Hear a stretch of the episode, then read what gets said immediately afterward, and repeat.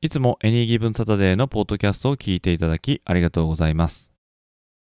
今回のエピソードはゲストを迎えての配信となりますが、収録時にラグが生じてしまい、ゲストのお話と私の話に少々の時間差が生まれてしまいました。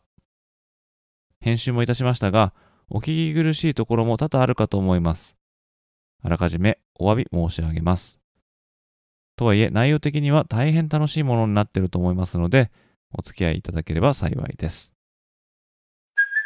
Hey, it's Kaylee Cuoco for Priceline. Ready to go to your happy place for a happy price? Well, why didn't you say so? Just download the Priceline app right now and save up to 60% on hotels. So, whether it's Cousin Kevin's Kazoo concert in Kansas City, go Kevin, or Becky's Bachelorette Bash in Bermuda, you never have to miss a trip ever again. So, download the Priceline app today. Your savings are waiting.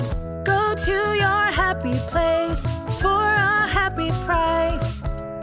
Go to your happy price, Priceline.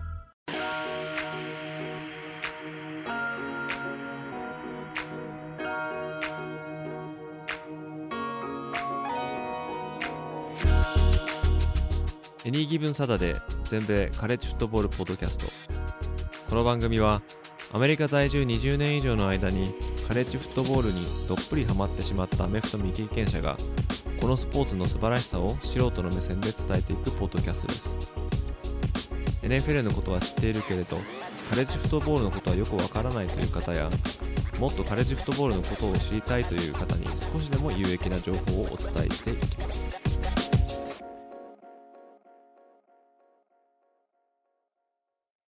皆様ご機嫌いかがでしょうか？こちら全米カレッジフットボールファンサイトエニーギブンサタデーがお送りするポッドキャストです。今回も前回に引き続きゲストにアメフト系 YouTuber のフィフスダウンチャレンジのお二人を迎えてお二人の YouTuber としての活動をさらに深掘りして突っ込んだお話を聞いております。普段では聞くことのできない話もしていただいておりますのでお時間があればぜひお付き合いください。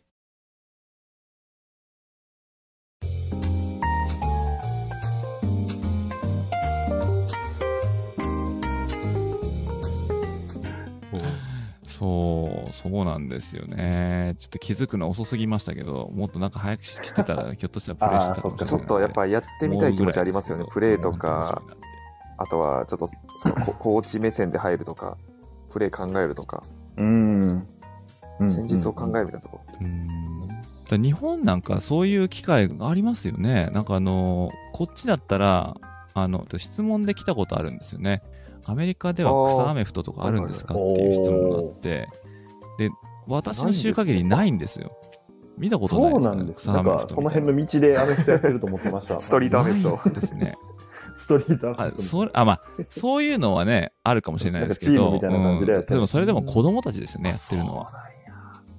そう、だからお大人が社会人になって、で、ちょっとやりたいねって言って集めたりとか、うんそういうのは、私見たことないし、そうなるんですねないんじゃないですかね。まあ、あるとしても、本当にもう限られた人しかやってないと思うんですよね。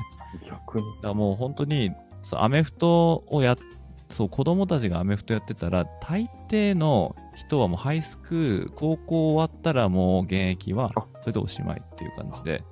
で本当にそれでか限られたと上の人たちだけが大学に行ってやるっていう感じですよね、でそこでもさらに本当一握りの人がプロに行くって感じなんで。でその大学終わっちゃったら、もう本当にそれでもうみんなもうもう引退っていう感じで、でもうすっぱりもう現役はもうこう終えて、あとはもうこう見るだけ専門みたいな感じなんで、だから逆にね、日本とか今見ると、あの社会人入っても、なんか未経験者大あーそうですね歓迎みたいなやってるじゃないですか。そういう言われてみればそうですね。そういう、だからやりたい人がやれる環境、そうや、やりたい人がやれる環境はひょっとしたら日本のええ方が面白い。あるかもしれないですよ。あの、そのプレー終わった後アメリカでねはプロのものなんですね。そういう考え方になるんですね。うん、まあそうですね。若い人がやって、うん、で終わったら、もうそれでおしまいっていう感じですかね。まあまずそのやる環境とかも、やろうっていう人が多分いないんじゃないですかね。うんそう終わった後。だそれだけ、その若い時にもうやり尽くしてるっていううん激しいスポーツっていうのも。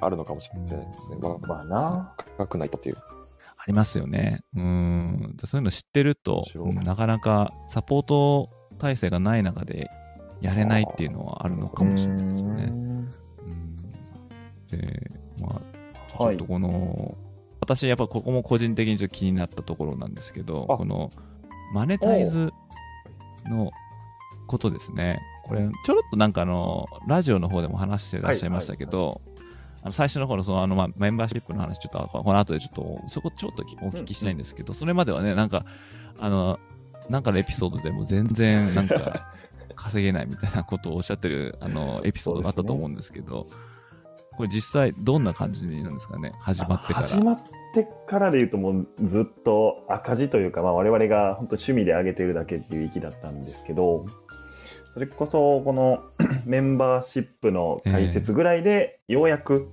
あの我々もモチベーションにできるぐらいの 収入にはなってきたかなという感じですがもう全然一本でやっていくにはまだまだっていうそうです。ね。まあ、正直全然ですね。全然ですね。バイトした方がええわぐらいの感じではあります。まあ、時給換算したらとんでもない感じですね。そうそうそう。その、まあ、例えばね、機材とか、あの、まあ、あとはい交通費とか、まあ、いろいろ諸費用をカバーできるほどの、まあ、その、マネタイズは、まあ、できてなかっそうですねたみたいな。そうですね。もうはい全然でしたね感じなんですね最初は。固定費でずっとマイナスでしたね。ね。なかなか厳しいですよね。うん。で、その後、まあ、メンバーシップ開設されましたけど、これはじゃあ、あれですか、あの、まあ、維持していくためには、みたいな、そういうのも、やっぱあそうですね、モ。チベーションのためにっていうのはもちろんなくはないんですけど、あのまあ、僕らがそういうラジオで言ってることもあって、あの本当にありがたいことに、いろんなこうお酒とか送ってくださったりとか、何か支援したいというお気持ちはいただくことが多かったんですよ。で僕らそれに対してあのお酒を飲むことでしか返せないっていうのもなんか変だねみたいな話を2人でしてて、ちゃんとこうお気持ちをいただける方はいただいて、その分こう動画なのか、生配信限定でするのかっていう返せるっていう関係を作りたいみたいなのが一番大きかったところですね、メンバーシップは。そうですね。で、なんか明確にどあれですね、入ってる人と入ってない人を差別化するっていうわけでは全然なくて、うん。なんか、あの、あ払いたいっていう人が、ええ。もしいらっしゃったら、払っていただけたら何かお返しできたらぐらいの感じですね。うん。これあの解説するに関してどうでした？なんかちょっとこう勇気いたみたいのありました？あーまあ最初はちょっと勇気いりましたね。そそんなん言い出したら、あれですもんね、あの考え出してからで言うと、もう、ななうん。な何ヶ月、何ヶ月。何ヶ月も何ヶ月も迷ってやったんで、あうん。僕らみたいなもんが。前から考えてっていうことなんですよねじゃあね。いや、そそうですね。この、この収益だと、赤字がずっと出続けるっていうのは、どうなんだいっていう。正直言うと、なんか、あの、本業の方とかの、あの、ここんだけアメフトで、あの、アメフト関係で割と登録人数増えたっていうことであれば、ちょっと本業関係の方が、なんか、マーケットは広そうだから、稼ぐならそっち行こうかなみたいなのあったんですよ。めちゃくちゃ考えてて、そっち。で、うん実際、あの、アカウントまで作ったんですよ。作ったんですよ、もう一個で、。そっちの方だったら、オノスキンさんだけじゃなくて、僕もほ、僕もノウハウがあるので、2人で、あのーお同じようなクオリティのさあの動画をバンバンバンバン2人で考えて出していけるんで、それだったら、もっといけるんじゃないかっていうのもあったんですけど、そうだったんですよ。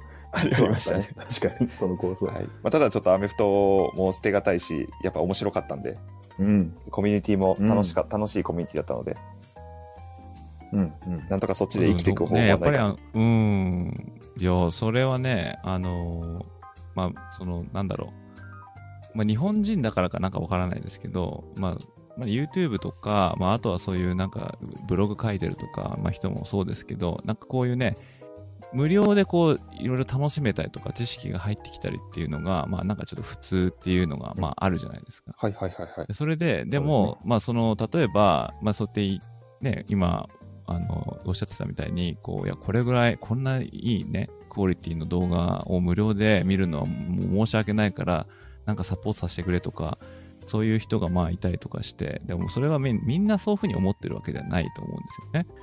それが、なかなかこう、例えばじゃあ、こう、やってみようかっていう時に、いや、でもお前じゃ、金に走ったのかとか、こう思われないかなとか、やっぱあるじゃないですか。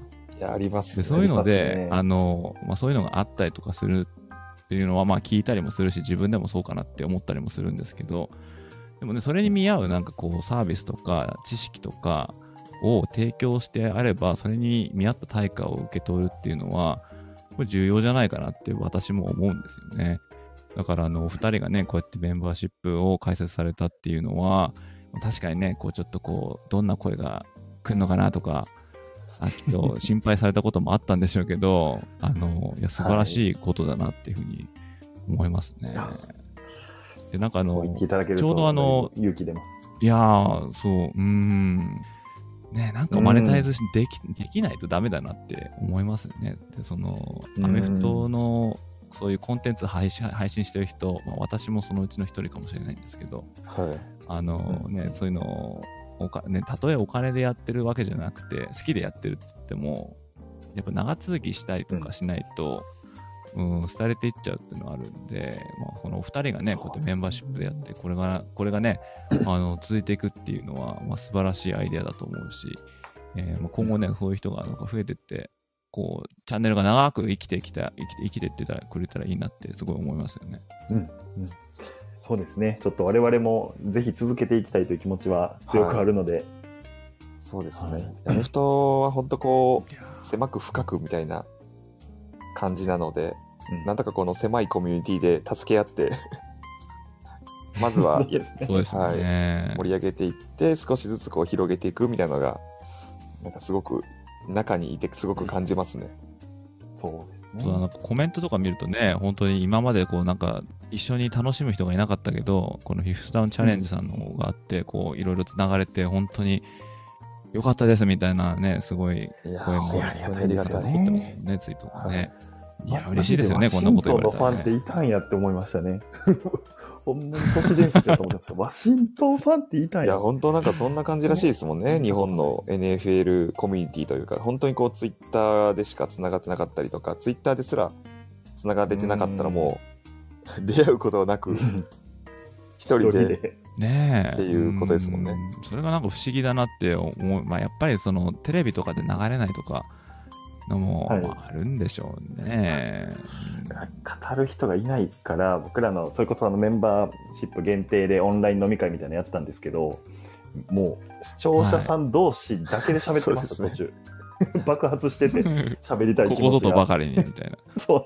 僕らいらなかった僕らいらなかったですねズームだけ開けときゃ、まあでもその場を提供した、うん、ホストということでね、みんな集まってくれたらいいですよね。質問が集中するもんかと思ったら、うん。みんな楽しそうにしてたんで。そう、そうそうそうそう。楽しそうに、あの人語ってくださってたんで、あれはあれでいいコミュニティだなと思いましたね、見ながら。うん。うん。まあでもその、そのね、絶対お二人の、まあ、もちろんね、あの他に。も YouTuber でやってる方はいますけど、お二人の影響で、こう、特に。ね、このコロナに。入って、まあいろいろ、そういうなんかこう家にいる時間とか増えて、でそれでじゃあちょっとこうもう一回戻って見てみようみたいな人もいたみたいで、その中でね、お二人の動画を見て、こう一緒に楽しんでるっていうのを聞くから、あーめちゃくちゃう嬉しいですね。んで結構起爆剤になってると思いますよね。本当ですか？本当ですか、ねでも本当に聞かない。うんまあ、あの、アメフトフリークさんも言ってましたけど、本当に誰にも言わずに勝手に始めて、ここまで来てるんで、とりあえず、ま、街で僕らの T シャツ着てる人ぐらいは見たいですね。それまではやりたいです、そこぐらいまでは、エンカウントするまではマはッチで。あと、僕の地元の友達からも、やっぱり一言言われたいですね、サッカー好きの友達からも。あ、いいね。見てるよみたいな知らん人リスザンチャレンジ見たよみたいな。藤谷続けてるやんみたいな。はい。なるほどね。アメフトをやってる人はね、あの、結構、こう、たどり着くかもしれないですもんね。でも、サッカーやってる人は、なかなかね、いや、まだ来ないかもしれないですもんね。はいそこで行ったら、地元の人ねやつから声かけられたこと本当ないんで、う一回もないんで。でもなんかちょっとひ広めようみたいなのあるんですか？逆に。俺やってるぜみたいな、見てよみたいな。そこは、それはまたちょっとないみたいな。と、一番最初ゲーム実況チャンネルの時に、あの、個人のインスタグラムでめっちゃつ投稿してたんですよ。で、それが、えっと、ええ結局チャンネル登録者数130人とかでずっと 1年低空飛行して、あの、はうん恥ずかしめを受けたんで、え そうですよ。あそれで、あの、広めるのは今やめてますね。1万人行ってからかもー。えー今何、今何人ですか？今9200ぐらいですかね。そうですね。あ、もうちょっとじゃないですか。はい。うんありがたいことに本当に。じゃあこれ年内で行くんじゃないですか？またこれでね、あの、シーズン始まったら、あ、そうそれですね。がこう、また新しい新規の人が来たりとかとかね、はい。これなおさらあれですね、じゃああの、あの、32 32チチームやらなきゃですね。あれ来る。ああの日々がやってくるか。あれ、編集とかはまだマシなんですけど、ね収録がもう暑くて、収録、サウナ状態なんですよね、うち。暑くて、あ、そっちですか？モ。ノスキンさんのロフモノスキンさんの家のロフトで 撮撮影してるんですけど、エアコンが一切ないんで、ああ、そっか、こもるんですこもるんね。扇風機も強すぎると音入っちゃうから、うんそう、去年は窓開けてなんか、うん、セミ音も入ってましたね。セミの音も入ってたな、確かどういやでもしてます？もんそうですね。ああいうちょっと32チーム解説とか全チーム解説みたいなやつとかはちょっとあれぐらい狂ったことやっていかないと目に触れる機会がなかなかないと思うので、知らない人には。に。そうそうそう。いや、は入りやすいと思いますよね。ああいうのでちょっと拡散を、うんあのされるようなコンテンツをちょっと出していきたいですね。そうですね。頑張りますよ。引き続きこれ、うん そうですね出しまくろう。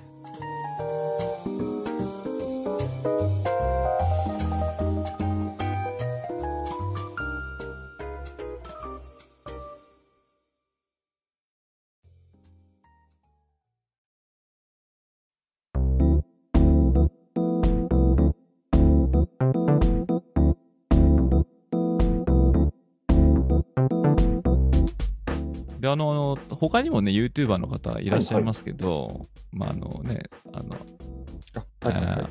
えーアムフトピックさんとか、ね、他にもいらっしゃいますけど、なんかそういう方見て、ちょっとこう、ライバル視みたいな、そういうのあるライバル視とかはなくて、本当にあの、全く同じようなテイストのチャンネルが出てきたらライバル視かもしれないんですけど、どうもみたいな。円玉監査みたいな。軽い。あれ玉監査はもう敵じゃないやろ。だいぶ信者さんやろ。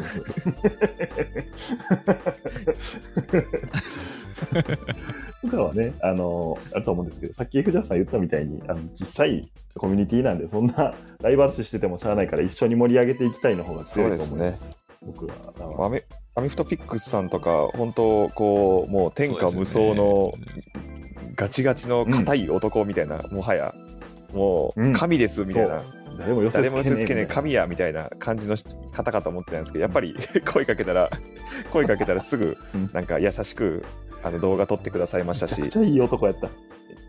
の飲み会しててもすごい楽しかったですし、そうですね。3人で飲みに行ったら、前。やっぱみんな、えーみんな優しいですね。なんとかしようっていう人がやっぱり発信してるので、ねいや、みんな優しいですよね。うんいい人多いですよね。多いですねコミュニティは。このアメフトのコミュニティって。知らない人でもちょっとこう、うん、なんかこう、いや、じゃあ一緒に見に行きましょうみたいなすごいですよね。人とかもいたりとかして、本当優しい人がいっぱいいると思いますね。うん。ね、ク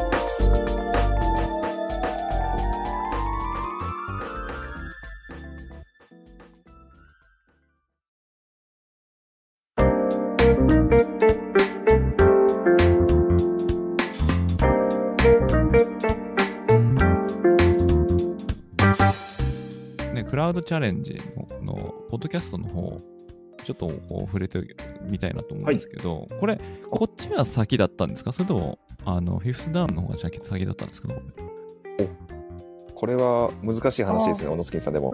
歴史を考えると。難しい話。歴史を考えると。実は、あの、ひた隠しにしてる、あの、チャンネルがもう一つあるんですよ。それあれ、なんかちょちょろっと言ってませんでした？あ、すごい、そんなところまで。ね、すごい。ちょろっと言ってましたよね。あそうなんです。ちょろっと言ってます。そうなんです。実はその音声だけのあのチャンネルもちらっと立ち上げたことがあって、で、まあ、でも、アメフト関連で言うともうあ、あの、フィフスダウンチャレンジからですね、もちろん。そうですね。でその中で、ちょっとどう音声だけのコンテンツもやっていこうかっていうので、クラチャレを始めたとそいう。うなんですよ、えー。本数がそそもそもはなんか本数がやっぱ週1本しか本当に限界で当時は編集のスピードも遅かったですし週1本しか出せなかったので、まあ、僕も言っても転職したてだったので結構忙しくてうん。編集もままならずって感じでい出せなかったのでそれで本数を上げようっていうのもあってあ、もう音声取って出しみたいなね。うん。そうですね。いや、本当あので、あの、アメフリさんの時も話したんですけど、このね、音声配信で、私、ポッドキャスト好きなんで聞いてて、まあ自分もやってますけど、これなかなかね、日本語でアメフトの話してる人がいないんですよね。そのアメフト沼さんと、あの、このクラウドチャレンジのこのラジオで聞き終わった時に、そう、もなんかもっと、もっと聞きたいのになって思ってないっていうので、うんうん、だからもっともっとみんないろんなふうにやればいいのになとかって思うんですけど、でほしい。うーん、面白いと思う。僕らアメフトの話あんましてないんですけどね。申し訳ないですけど。いやいやいや、でもね、うん、いや、それは多分、あの、YouTube の方を見てて、その動画の方を知ってるから、逆にこの、なんか裏話みたいなのが、こう、こう逆にこう面白いって入ってくるっていうのを、こういう話してんだみたいなのもあるんで、こうセットだと面白いです。面白いと思うんですけどね。そう。ちょっとキーは抜いてますちょっと私のなんか名前とか出てきた時は嬉しかったですよね。そう勝手に出しちゃってすいません。いやいやいや、本当すいません、勝手に。聞いてもらってるんだって、嬉しかった。いやー聞いてますし、あのカレッジのなんか動画編集の時はもう毎回のように読んでますね。あ、そうなんですよ。うんはい。記事をね。今回のドラフト特集とかもいっぱい撮りましたけど、ああいうのとかでも結構さ、参考にさせてもらってますし、あ、そうなんですか。そうですね参考になるようなこと書いてないと思いますけどね。いやいやいや仕組仕組みがもう一切やっぱわからないし、1年経つと忘れちゃうんですよね。そうねカレッジの仕組み難しくて。あ、なるほどね難し。いまあ確かに仕組みはね、うーん、ちょっとこう、慣れないとわかんないのかもしれないですけどね。で、これあの、まあ、全部このね、あの、まあ、ラジオも、YouTube も結構やられてると思うんですけど、これ、周囲の反応とかは、どうですかね、ここ1年、2年ぐらいやってて。どうですか？変わりました？なんか。たまあ、ちょっと先話してましたけど、あの、例えば地元でなんか、ああ、見たよとか、なんかちょっと家族がね、親とかが持ってきはいはいたとか、はいはい。なんかそういう、あそういうなんか周囲の反応みたいな。あ、僕、オノスキンの両親がクラチャレだけ聞いてるんですよ。裏話だけ。変な聞き方してて。それが本当にやめてほしいですね。もうなんで、なんで動画みたいんですかね。アメフトのことあんまり詳しくないので、息子が何を話してるんだろうっていうのを楽しそうに話してるのを聞きたい。うそうなんん。そうなんですよあ、そうなんですね。僕の、僕の両親はそんなになんですけど、兄が結構あれかもしれないですね。見見たり、聞いたり、グッズも買ってくれたりしてますね、兄は。はあ素晴らしいい。そうなんです素よ。晴らしい。兄は結構、それこそ僕に影響されて、もともとなんか YouTube チャンネル持ってたらしいんですけど、あブブログ？ブログを書いてて、それをなんか YouTube にブログのコンテンツを動画化して上げ出したりしてて、最近チャンネル登録者数1000人いったっていう感じで、はい。すごいですよ。おすごいですね。今もう2000人ぐらい多分いると思いますね。負ける負ける。やばいですよ、負ける本当に。うちの兄は本当才能の塊なんで、本当に危ない、本当に。怖いです。怖いね。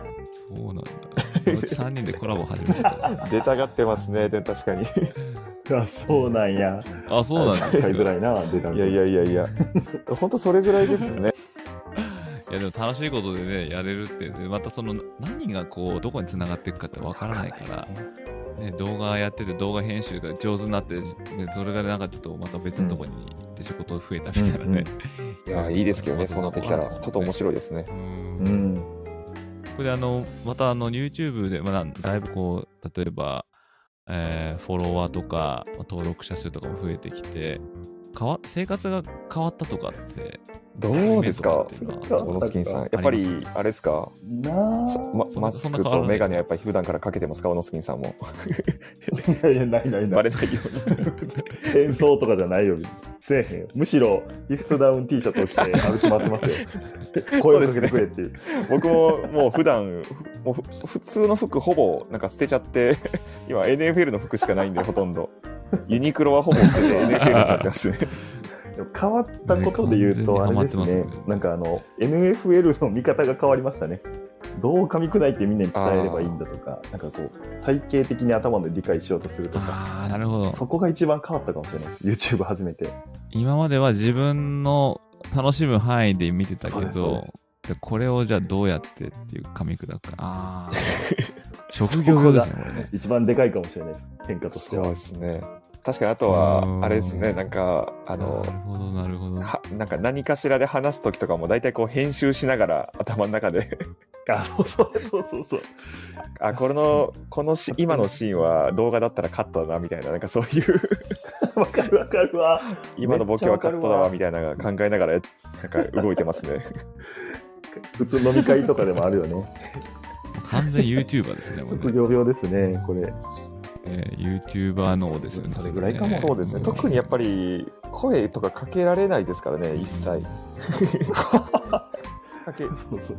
まだ1万もいってないで一すからね。切そうなんですね。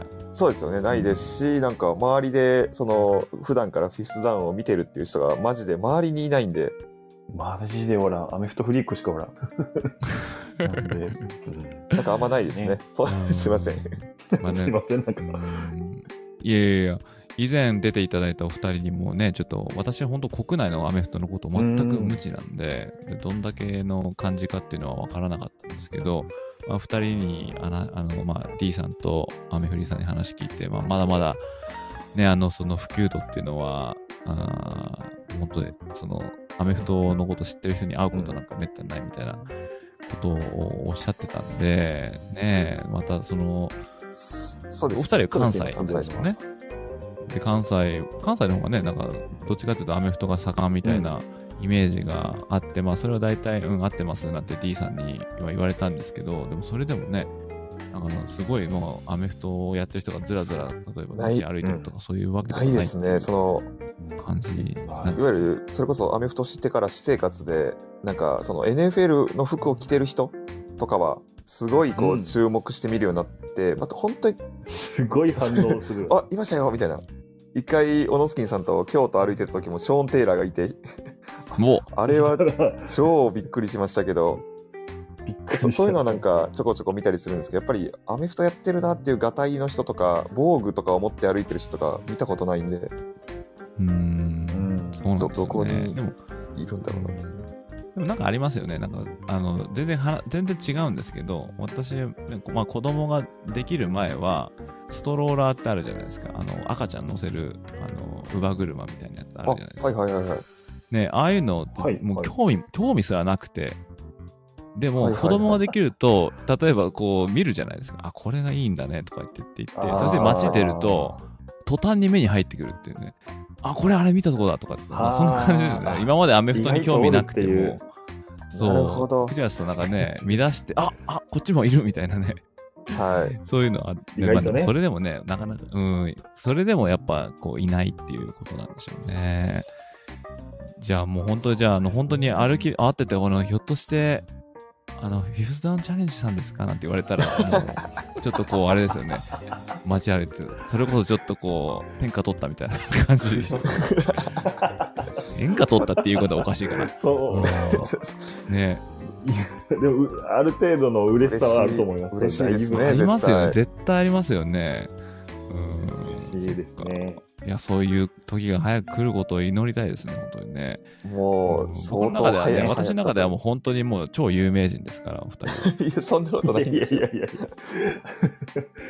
いやいやいや、確かにね、そう界隈ではね、そう言っていたただけることは多いんですけ界ど。隈ではね。うん、そう。うんいやほん本当にあれですかねただのアラサーですからね。は好きなことやって生きていくっていうね。ないですないですそう全然僕はないですそんな。ただのメンタル弱いアラサーなんで。もう身を隠していきたい。うん。ね。でまああのね、今今後もどんどんどんどんね企画とか、まあ、長い長いことをややりたいっていうふうにおっしゃってましたけどなんかあのうん。夢みたいのってあります？なんかこのお。二人でこれ成し遂げたいみたいな。夢で言うと、僕は NFL 現地取材行きたいっていうのがちょっと手前の夢ですね。目標という一か。個ですね。それは。もう最大はその関係者として呼んでくださったらこんな嬉しいことはないですけど とりあえず自分たちで金ないです払っていくかみたいな、ねうーん。まいあやー行きたい。やり続ければあるんじゃないですかねでもね。ちなみにこっちで試合見たことはあるんですか？あと、お私が1回だけですね。でもそれも1回だけなんで、何の試合見たんですか？それぐらいですかね。それが、えっと、チャージャース対レッドスキンズという、たまたま修学旅行で見た試合なんですけど、それレッドはスキンズが引けたという。D DC に来たんですかそれともチャージャーズあ、えっとね、当時サンディエゴに、サンディエゴで。だからアウェイでしたね、レッドスキンンズが。うんちなみに、例えば、クォーターバックは誰でした？その頃は。コーターバックはね、当時が多分マーク・ブルネルとかジェイソン・キャンベル、はいはいそのあたりはいはい。うん。あ、のジェイソン時代で、いましたね。スプロールズとかが、あのトムリンソンとかが、あのチャージャーズにいたはいはいはい。時ですね。チャージャーズで、リバーズとか、はいね、じゃあ。うん。あ、そうです、リバーズとかゲイツとか。うん興ぜひ奮しましたねあの興奮しすぎて、ただのレッドスキンズファンと写真撮りましたからね。普通の人と写真撮いや、でも、ハゲたおじさんと度肝抜かれますよね、でもね。やっぱりここっち来ると。泣きそうになりました。こんな痛いんや、ねファンが。ああいいな ワシントンファンが。うん、ワシントンファンが、パッカーズパがすごいッカーズとかやばそうですグリーンねベイとか行ったら。いやー、パッカーズ、うんランボーフィールドも私も行ってみたいですね。ああ、えあ、行かれたことないんですか？ー、ないですね。そう、あ ?NFL のスタジア試合は見られるんムで、すか？NFL の試合はね、一回ちゃんと見たのが、はい。これあの珍しいんですけど、昔ね、あの、今あの、テネシー・タイタンズがあるじゃないですか。はいでこのフランチャイズが昔、はヒューストンにいた時ですね、これヒューストン・オイラーズだったのが。テネシーに来て、で、1年だけテネシー・オイラーズだったんですよ。はいこれはいはい98年とかだったと思うんです。で、その後にテネシー・タイタンズになったんですね。で、その時、はいはいそのはい。狭間の時ですね、テネシー、テネシー・オイラーズ。オイラーズはいそれと、ミネソタ・バイキングスの試合を見ましたね。えーこれあの、ランディ・モスのあのルーキーイヤーだったと思うんですうわよルーキーやうわーすげえ楽しそこの試合あの、をそう。を見たかな？あとは、うすごいなあとはプレシーズンの試合を、ジャイアンツとジェッツの試合は見たことありますね。でもちゃんとしたフルでは見たことないかな。ですね。やっぱカレッジが多いんですね、じゃあ見られるのは。カレッジが、そうですね。